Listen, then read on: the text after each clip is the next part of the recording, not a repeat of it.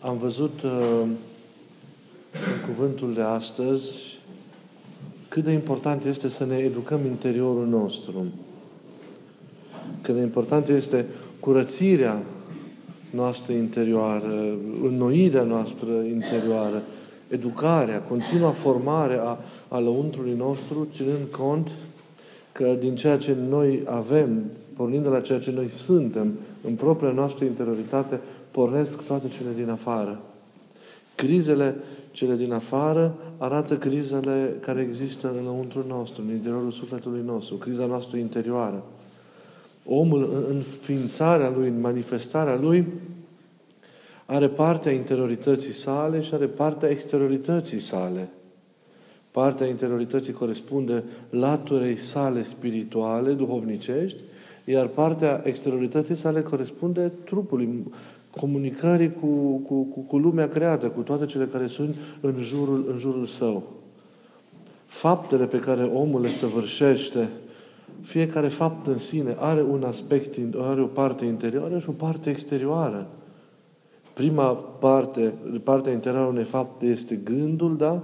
E intenția faptei, e, e modul în care ea se manifestă în interiorul nostru și apoi partea a doua fapte este cea în care ea se concretizează în cele din afară, se materializează în exteriorul nostru, printr-un da, fapt, fapt în sine concretă. Noi trebuie să avem grijă nu doar la modul în care ne exprimăm în cele din afară, ne manifestăm în cele din afară, suntem în cele din afară, ci trebuie să avem grijă și la cele ce suntem în, în interiorul nostru, la ceea ce suntem în interiorul nostru. Să avem grijă la propria noastră interioritate, pentru că de acolo începe totul. Manifestarea noastră începe dinăuntru nostru. Și părinții mereu sublinează necesitatea educării noastre interioare. Vă rog să țineți minte, educarea noastră interioară e extraordinar de importantă. Educarea gândurilor, a intențiilor, a atitudinii interioare, da? corectarea gândurilor, a intențiilor, a atitudinilor, da? a felului în care noi ne manifestăm în interiorul nostru vis-a-vis de ceea ce e fie înăuntru, fie în afara noastră. Dar orice reacție a noastră pornește în interiorul nostru. În mod obligatoriu, orice fapt, orice manifestare a noastră e interioară și doar anumite fapte au și latura lor exterioară. Foarte multe din, din atitudinile noastre sunt și rămân doar interioare. Nu mai apucă să se exteriorizeze, să se concretizeze în cele din afară. Da? Ei, de aceea, ca să luăm aminte la, la, la la noi înșine cu adevărat, înseamnă înainte de orice să luăm aminte la interiorul nostru, la ceea ce suntem noi lăuntru nostru. Și să ne corectăm și să ne îndreptăm și să ne înnoim în cele din lăuntru nostru. Și dacă lăuntru nostru, da, semințele, rădăcinile și tulpina, începutul faptelor noastre este așa cum trebuie, începutul acesta, și concretizarea în cele din afară va fi, va fi la fel. Dacă lăuntru e lumină și e har, și toate sunt în cugetul, în rânduiala lui Dumnezeu și în cele din afară va fi. Vă rog niciodată să nu desconsiderați partea voastră de, de, de, de, de, de suflet sau să nu o socotiți secundară unui mod de manifestare exterior. Pentru că ceea ce e important, ceea ce e esențial e înăuntru nostru. Lumina pe care au, chip, au, au Sfinții pe chipuri nu vine din afară, nu, nu ne strălucește nimeni din afară. Nu e reflexia unui soare material. E lumina interioară. E lumina prezenței Harului Duhului Sfânt care aprinde, zic părinții, și luminile lor interioare. Lumina interioară a cunoașterii, lumina interioară a intelectului, da? Omul înăuntru său Sfântul e tot lumină. Și de aceea lumina aceea transpare dinăuntru înspre afară pe chipurile, pe chipurile Sfinților. Nu este o proiecție exterioară, este o lumină care năvălește din interior noi. Deci, ceea ce e esențial în noi e în lăuntru nostru, e în interiorul nostru. De aceea vă rog mereu să luați aminte la gândurile la care le aveți, la intențiile, la modul în care discutați, la modul în care analizați lucrurile lăuntru nostru. Dar nu este, nu este suficient să ne oprim în a nu ne supăra pe cineva. Trebuie să corectăm și interiorul, să, să nu judecăm pe aproapele înăuntru nostru, să nu avem gânduri nepotrivite la adresa aproapele nostru și să nu avem porniri nepotrivite care nu sunt în cugetul lui Dumnezeu, da, cu privire la, la aproapele nostru. E o lucrare de, încură, de curățire, de noire, care trebuie să cuprinde interiorul nostru și apoi exteriorul nostru. Dacă nu ceea ce trebuie și în afară va fi. O faptă nu are cum să fie greșită în afară dacă ea este în conformitate cu gândul, cu mișcarea lui Dumnezeu în lăuntru, în lăuntru nostru. E foarte important. Da? Și de aceea, dacă acolo e neurânduială și în cele din afară va fi și de multe ori sunt păcați atât de mari încât și, și exteriorul suferă atunci și se, se, și se somatizează, se, se întrupează cumva toate acele nereguli în tot felul de boli și suferințe și neputințe pe care omul le are, dar care pornesc din lăuntru. Și ați văzut că Mântuitorul la, la bolnavul de astăzi intervine și îi vindecă sufletul.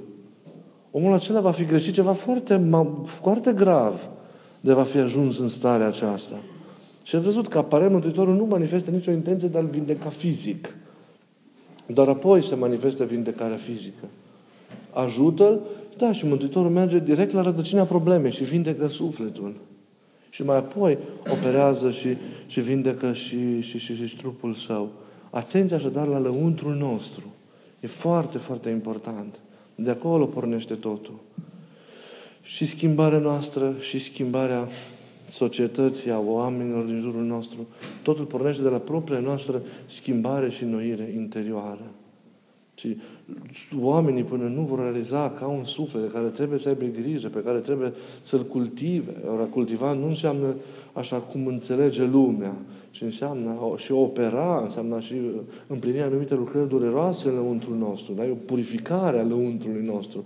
Ei, lucrurile nu se pot schimba în bine până nu are loc o astfel de intervenție. Da. Și lumea mare, lumea mare, are, are aspectul ei interior, duhovnicesc, format din, din toate căutările și, și, și, și zbaterile și, și trăirile interioare ale oamenilor. Dacă toate trăirile noastre la un loc sunt, sunt, sunt, sunt pozitive, sunt în conformitate cu Duhul lui Dumnezeu și manifestarea noastră ca și comunitate, ca și familie, în cele din afară, da, pentru lume, va fi o, o, va fi o manifestare ideală, va fi o manifestare cu, cu, cu, cu valoare de model, cu valoare de exemplu. În spatele tuturor realităților există uh, uh, văzute, fizice, care se pot atinge, există realitățile duhovnicești interioare. Da? La acestea să luăm aminte, ca să corectăm lucruri, trebuie să, să, să rânduim acolo lucrurile mai întâi, în planul spiritual. Da? Acum, în ceea ce ne privește pe noi, sufletul nostru trebuie să-l rânduim ca să fie bine și în familia noastră și în cercul nostru de prieteni și la serviciu și așa mai, și așa mai departe. Mai este un aspect foarte, foarte important asupra care nu insist, pentru că am mai insistat, dar vreau din nou să vi-l supun, să vi-l supun atenție până nu trec să vorbim despre Sfântul pe care astăzi îl venerăm în mod special, Sfântul Grigorie Palama. Mai este exemplul acelor oameni, acelor prieteni care l-au adus pe paralitic la Hristos.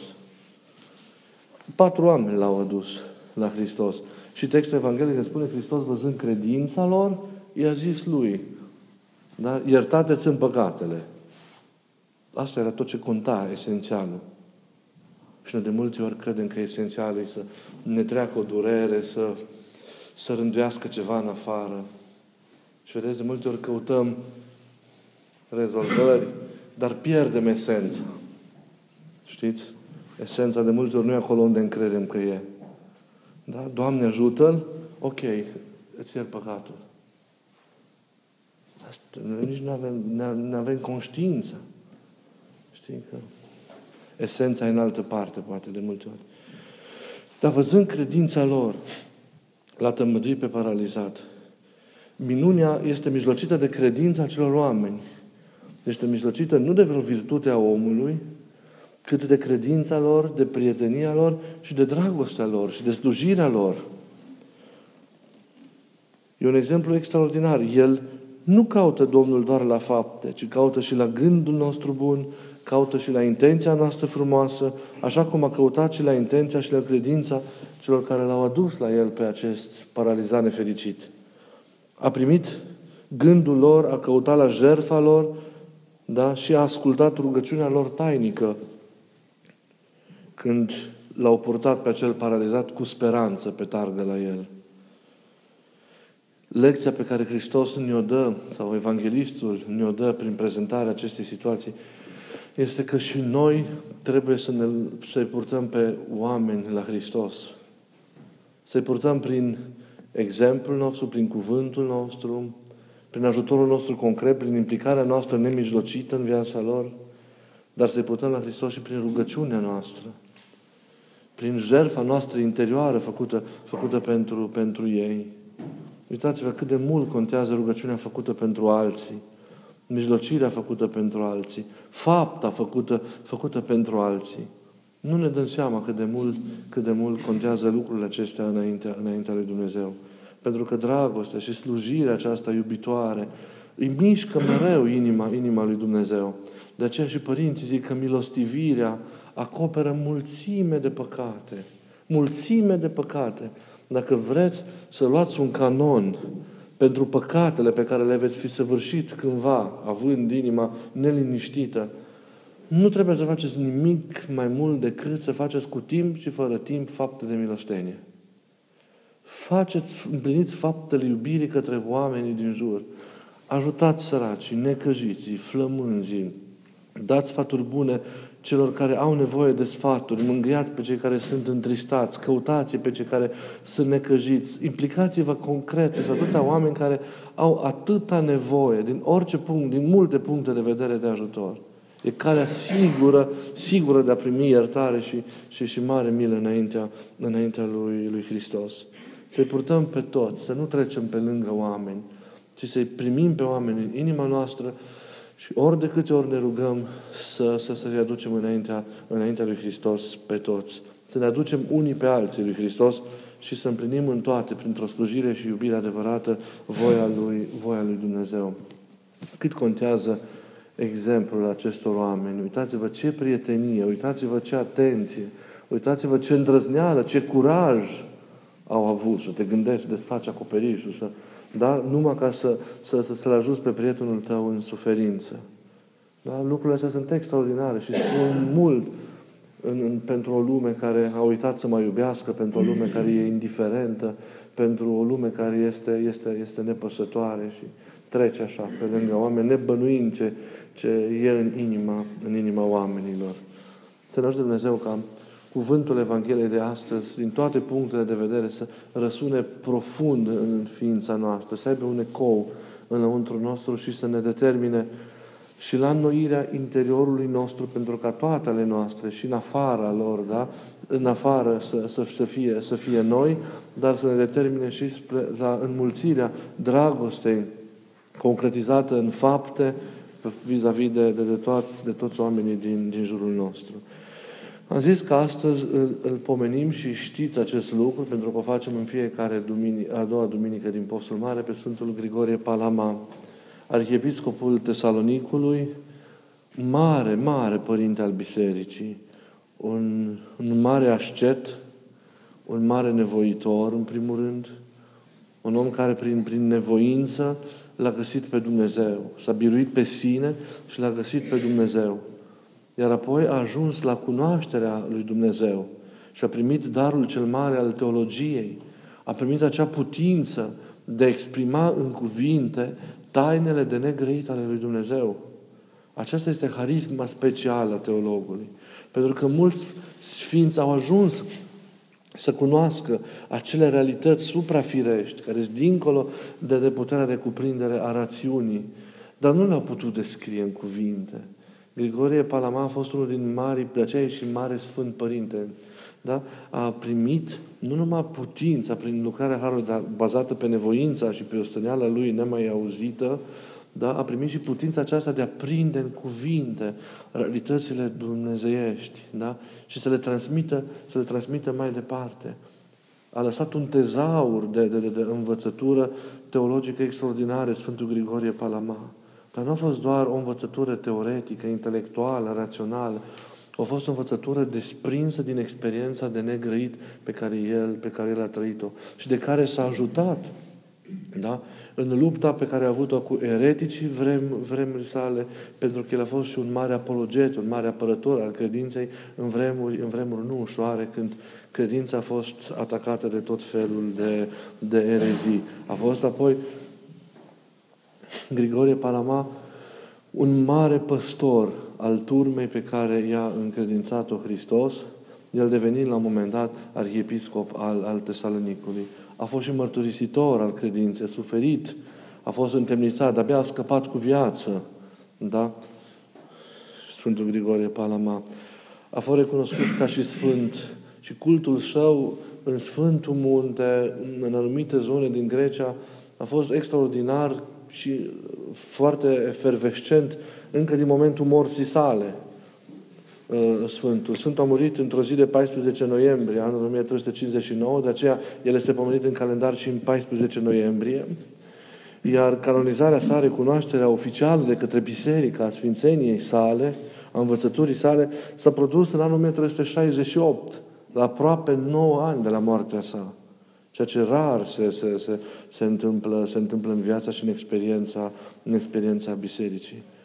Pentru tot ceea ce El a însemnat, biserica în cântările ei de slujbă l-a numit extraordinar de frumos. Sfeșnicul ortodoxiei, l-a numit trâmbița teologiei, lira Duhului l-a numit, stâlpul bisericii, gura de foc a Harului, râul înțelepciunii, oglinda lui Dumnezeu, auziți? Oglinda lui Dumnezeu. Da? Pentru că a reflectat claritatea gândirii lui Dumnezeu. Da? A putut să pătrundă gândurile lui Dumnezeu. E, e greu poți descrie în cuvinte experiența cu adevărat colosală, covârșitoare a acestui mare om al, al Harului. Iar scrierile sale au fost numite iarăși în cântările noastre liturgice, rouă cerească, miere, pâinea îngerilor, nectar, izvor de apă vie și scară, scară către, către cer. El s-a retras în mănăstire împreună cu mama sa, cu frații și cu surorile sale, dar pe care i-a lăsat la un moment dat, după ce i-a convins, după moartea tatălui, să aleagă calea cea bună, el i-a lăsat și s-a însingurat în, în, muntele, în muntele Atos. Și vă citesc un pic din viața lui. Deci vorbim despre începuturile sale. Dar pentru că timpul n-a îngăduit să trăiască la un loc, a sfătuit pe frații săi să rămână în alte mănăstiri și acolo să-și ducă viața în ascultarea de Dumnezeu, iar el s-a dat în ascultarea unui bătrân minunat numit Nicodim, care trăia în isihie numai pentru Dumnezeu. Stând în ascultare de acest bătrân, a, a, a învățat cu fapta, în umilința sufletului, toată porunca și toată virtutea. Iată, tradiția aceasta mistică și spirituală a Bisericii o înveți de la Părintele Duhovnicesc, o înveți stând în ascultare alături de acesta, dobândind cugetului și gândului care e gândul lui Hristos, smerindu-te și nevoindu-te împreună, împreună cu El. Am mai dobândit aici, în descoperire tainică și sprijinul Maicii lui Dumnezeu.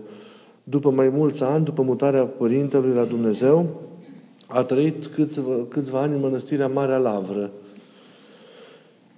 cu multă râvnă în cele duhovnicești. Și de dragul Isihiei a lăsat mănăstirea și a îmbrățișat pustia, adică viața de pustnic tot acolo, în muntele, în muntele Atos. A trăit, adică în singurătate. Fiind sârguicios și dorind necontănit cu tărie să fie cu Dumnezeu, s-a dat pe sine însuși unor nevoințe covârșitor de aspre. Înfrânându-și prin rugăciune stăruitoare simțurile, înălțându-și mintea la Dumnezeu, petrecându-și tot timpul în rugăciune, studiind cele dumnezeiești, le vedeți, da? Rugăciune, studiu, și întocmindu-și într-un chip foarte bun viața, învingea cu mare putere, cu ajutorul lui Dumnezeu, atacul demonilor, curățindu-și sufletul cu izvoare de lacrimi, prin privegheri de nopți întregi, el a ajuns vas al Dumnezeescului Duh și a primit adeseori vedenii dumnezeiești. Și ceea ce e mai minunat este că și după ce s-a îndeletnicit cu acele daruri înalte, el nu și-a părăsit felul său aspru de viață. Nici măcar când a plecat din Sfântul Munte, el nu și-a părăsit felul său de viață aspră. atunci când a plecat, datorită năvălirii smailiților în Tesalonic și a fost locui, silit să locuiască acolo și în alte, în alte orașe. Deci înainte de orice, Grigorie Palama, înainte să fie mare teolog, înainte să fie mare apărător al ortodoxiei în fața unor erezii, înainte să fie arhiepiscop și păstor al poporului Dumnezeu, Grigorie Palama a fost un monah, un ascet, un pusnic. Și așa a rămas toată viața lui. El, nevoința lui, uh, și-a, și-a, și-a săvârșit-o și conducând sinoade și păstorind poporul lui Dumnezeu și apărând credința creștină ortodoxă în situații, în situații foarte, foarte delicate. El a rămas un nevoitor. Înainte de a fi arhiereu, înainte de a, fi, de a avea orice demnitate în această lume, el a rămas ceea ce a fost de la început, un suflet care l-a căutat pe Dumnezeu. Un suflet care l-a iubit pe Dumnezeu, care a flămânzit și a însetat după Dumnezeu. Un suflet pentru care Dumnezeu a fost totul, pentru care Dumnezeu a fost rațiunea supremă. Un suflet care a tânjit după Dumnezeu și nu și-a aflat liniștea decât atunci când a întâlnit pe Dumnezeu. Și de atunci a trăit mereu taina Lui. De toată această taină, El, el acestei trăiri, acestei taine, crea spațiul prin nevoința Lui. El știa că dacă nu se nevoiește, el nu poate să-L păzească pe Dumnezeu în inima Lui și nu poate să împlinească lucrarea care i s-a dat de la Dumnezeu. Și noi nu ne putem împlini misiunile și lucrările în viețile noastre dacă nu creăm prin nevoința noastră spațiu întâlnirii și petrecerii cu Dumnezeu. Șlefuirii noastre, prin intimitatea relațiilor cu, cu Dumnezeu, sfințirii noastre prin această apropiere cu Dumnezeu. De aici trebuie să pornească totul, așa cum a pornit și la El. Și prin aceasta trebuie să, susțin, să se susțină totul. Orice demers, acum sau mai târziu, așa cum s-a susținut și la Grigore Palama. Nevoința lui a fost constantă. Nimeni și nimic nu a putut răpi felul lui de a fi. Pentru că el a avut această experiență a unor trăiri, a unei apropieri și intimități cu Dumnezeu, făcute posibile prin nevoință și prin smerenie, el a rămas același. Chiar și atunci când a urcat pe tronul Tesalonicului, chiar și atunci când a apărat în vari situații ortodoxia în fața erezilor, nicio funcție, nicio demnitate omenească, nicio slujire pe care a avut-o temporară în această lume, nu l-a scos din felul lui de a fi. Astăzi oamenii când ajung pe scaun alte se pierd. Se pierd pentru că nu s-au regăsit de fapt niciodată pe ei înșiși. Ei, acest lucru e important. E important să rămâi același în Dumnezeu. Și trăirea în Dumnezeu, făcută posibilă prin nevoințele tale, în fiecare zi să rămână constant a vieții tale. Extraordinar. De aici pornește totul, să știți. Și prin asta se susține totul. Asta a fost și la Sfântul Grigore Palama până în ultima clipă a vieții, a vieții sale mereu s-a împodobit. El a, a avut multe suferințe. A avut, a avut de suferit din partea unor eretici, ca Varlam, unor eretici ca Achindin, care, care mult, nu pe el personal, cât biserica, prin, prin învățăturile greșite le-a rănit, iar apoi el apărând biserica, atacurile lor au fost și asupra sa. Iar el a răspuns și a creat o teologie nemuritoare, Sfântul Grigorie Palama atunci a ajuns să vorbească lucrările sale și lucrările sale există și se păstrează până astăzi. Sunt de o valoare extraordinară. Ele zic, teologii de astăzi, scrie lui Grigore Palama, sunt coroana care se așează pe capul teologiei răsăritului creștin. Da, e ultimul mare, mare, mare, mare Sfânt Părinte pe care, pe care l-a, avut, l-a avut Biserica din, din galeria marilor Sfinți Părinți ai Bisericii. În lucrările lui face distinție între ce e ființa lui Dumnezeu care rămâne inaccesibilă nouă, dar și energia lui Dumnezeu, că Dumnezeu se împărtășește prin energia lui, se împărtășește prin, prin harul lui Dumnezeu. Noi participăm la viața Dumnezeu prin har, nu prin ființă, cum participă Fiul și, și, și, și Duhul Sfânt. A vorbit mult de îndumnezeirea omului, ca și împlinirea vieții omului, posibilă prin nevoință și prin, prin harul lui Dumnezeu. Da? Unirea asta cu Dumnezeu, ei, să vorbește despre lucrul acesta, nu era tocmai ușor în vremea respectivă. O, el a clarificat dogmatic, foarte frumos și mistic, profund, sensul acestei îndumnezeiri și, și sensul prezenței și lucrării Harului în viața, în viața, în viața omului. A vorbit mult despre vederea luminii necreate. Este un teolog al luminii necreate. Prin toată această teologie, așa el arată înălțimea la care este de fapt chemat să trăiască omul, ce experiență este chemat să trăiască omul. Când omul se ridică sus pe culmea aceea a sfințeniei, atunci el se poate socoti împlinit cu adevărat. Când continuă să sape la baza muntelui cu capul mereu în pământ și, și a plecat spre cele de jos, el nu se poate bucura de tot ceea ce Dumnezeu i-a îngăduit. Ei, Dumnezeu i-a îngăduit omului participare la viața lui.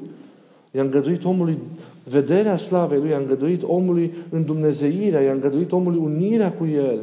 Ori sensurile, atâta cât se pot ele cuprinde cuvinte omenești, au fost clarificate extraordinar de către, de către Grigorie Palama, în confruntarea cu ereziile, dar au fost clarificate și le-au rămas niște comori incontestabile pentru totdeauna ale bisericii și ale, ale, teologiei, ale teologiei creștine.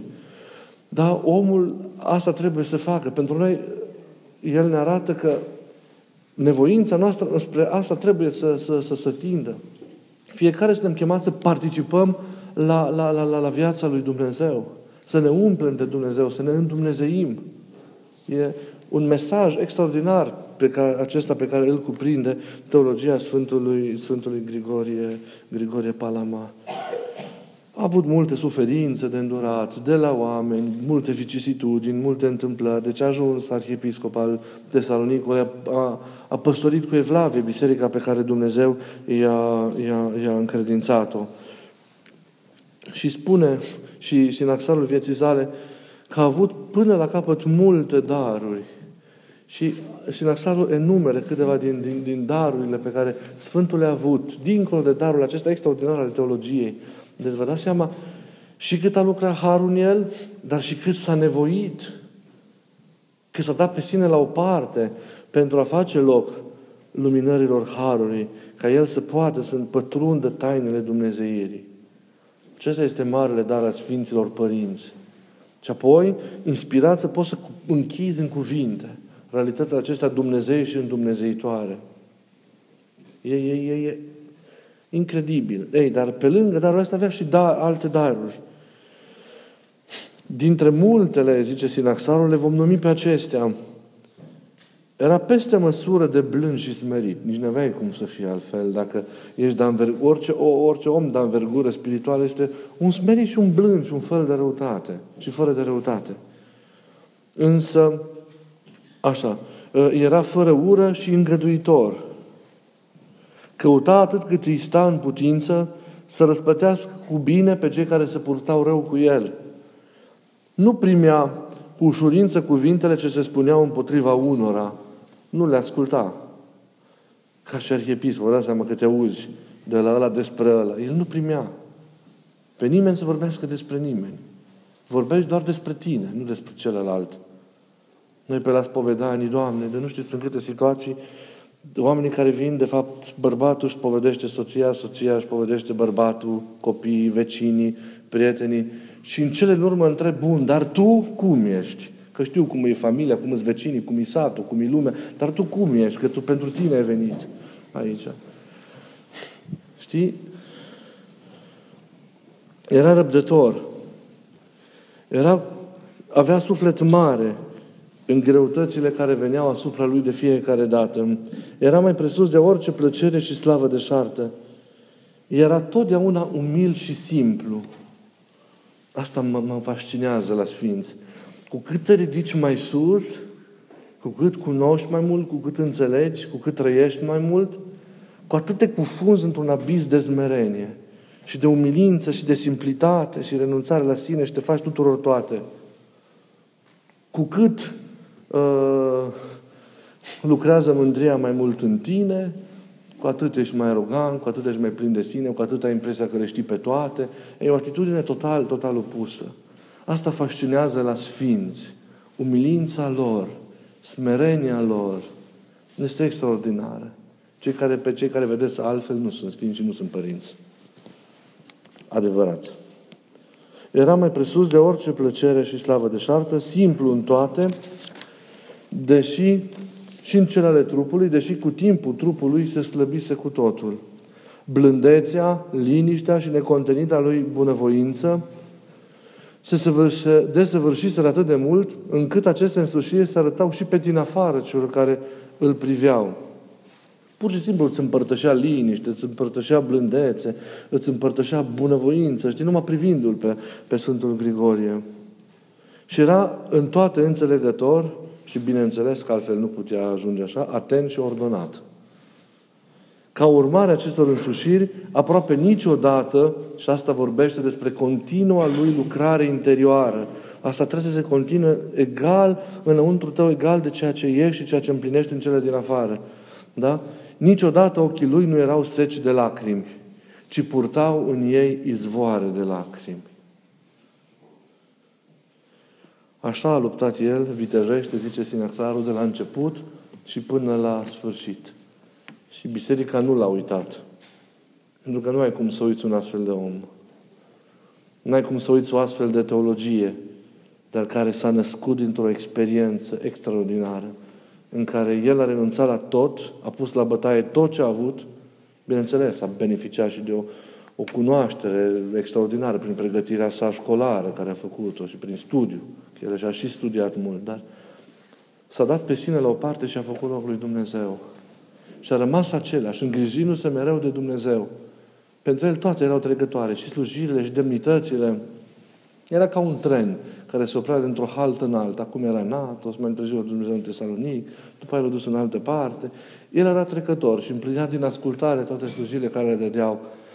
Dar toată atenția lui era focusată asupra lui Dumnezeu și din cele, de cele pe care el le avea în lăuntru său, oferea oamenilor din, din jurul său. Auziți ce frumos se încheie Sinaxarul. Sufletul său, în momentul morții, el a avut doar 63 de ani când s-a stins, și l-a dat în mâinile lui Dumnezeu. Iar trupul său, moaștele lui Sfinte, le-a lăsat turmei sale. Nu plăcut mult asta. Și astăzi, cinstitele lui moaște să rășlesc în Biserica Mitropoliei din Tesalonic. Biserica Mitropoliei din Tesalonic nu e biserica unde e Sfântul Dimitrie, ci biserica care e apropiată de malul mării, aici e catedrala Mitropoliei. Și acolo, într-o capelă laterală, cu siguranță astăzi în fața altarului, expuse în cinste, în ziua pomenirii lui, sunt păstrate Sfintele lui, Sfintele lui Moaște. Eu am amintire așa de suflet foarte frumoase cu Sfântul Grigore Palamat din, din, din timpul cât am stat acolo în, în Grecia. Uh, pe Sfântul Dimitrie îl socoteam ca pe un prieten al meu acolo, în, în, într-o țară străină. Și mergeam, merg, la universitate mergeam trecând pe la biserica lui, stând cu el de vorbă, încredințându-i ca unui prieten toate tainele sufletului, rugându-l pentru tot și pentru toate. Și seara, de foarte multe ori, veneam pe, pe, de la universitate ca să merg în stația de autobuz pe malul mării și intram de foarte multe ori la Sfântul Grigorie Palama. Față de Sfântul Grigore Palama am avut rușinea și frica de un dascăl de teologie, de un mare profesor de teologie, de un munte de teologie, de un om în, în, în vârstă, de un om uh, uh plin de, de, de desfințenia lui, lui Dumnezeu. De multe ori, nemulțumit fiind de cele care le făceam în timpul zilei la universitate, de studiu, de calitatea vieții mele și a studiului, mi-era rușine să intru și refuzam să intru la Sfântul.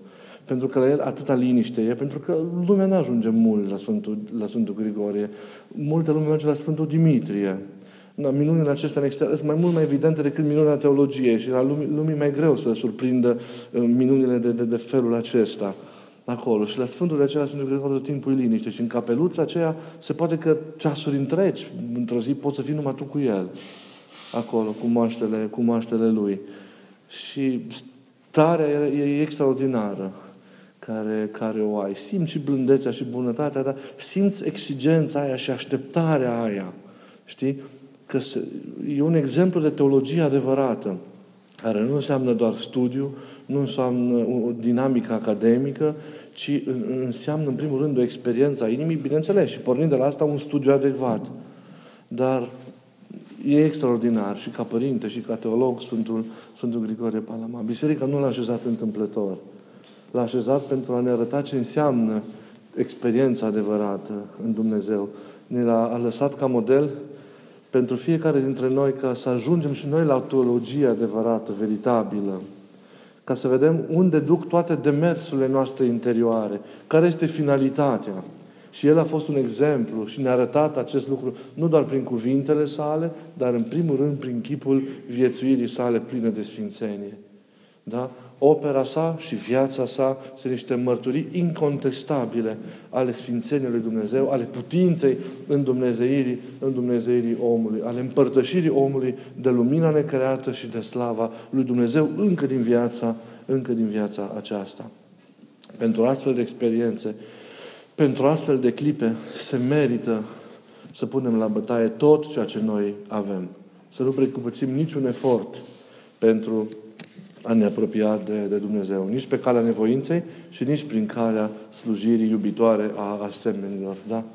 Cele două mâini prin care noi îl cuprindem pe Dumnezeu. Nevoința și dragostea față de oameni. Mereu să urmăriți ca asta să existe la fel. Nevoința personală și dragostea de oameni. Prin astea îl cuprindeți și îl țineți pe Dumnezeu așa în ființa voastră. Să nu uitați nevoința și dragostea de oameni în paralel, întotdeauna, concomitent. Da? Și prin ele îl țineți pe Dumnezeu și îl duceți aproape de inimă. Intrăm cu ajutorul lui Dumnezeu din seara aceasta, din ziua liturgică de mâine, intrăm în săptămâna a treia postului mare. Imnele liturgice din seara aceasta începând ne îndeamnă la perseverență în lucrarea virtuților, ca la capătul călătoriei să putem să-L câștigăm cu adevărat pe Hristos.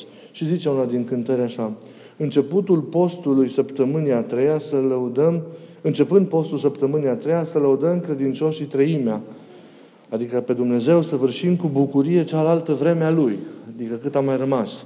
Și patimile trupesc slăbindu-le, să culegem din sufletele noastre flori dumnezeiești, ca să împlinim, împletim cu nuni Doamnei zilelor, adică Paștelui, ca toți purtând astfel de cununi să lăudăm pe Hristos ca un biruitor. Adică nevoința ta, virtuțile care le câștigi sunt florile pe care tu le, le așezi pe cap Duminicii Paștilor, adică lui Hristos cel, cel, cel biruitor. Da.